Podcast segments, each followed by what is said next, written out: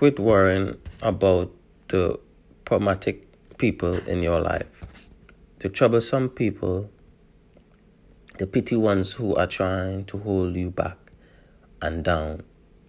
They also create problems. So, people, let God take care of them people.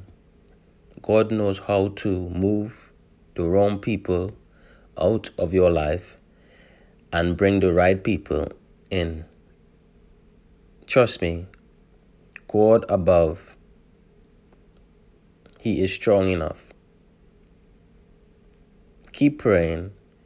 Have a blessed day.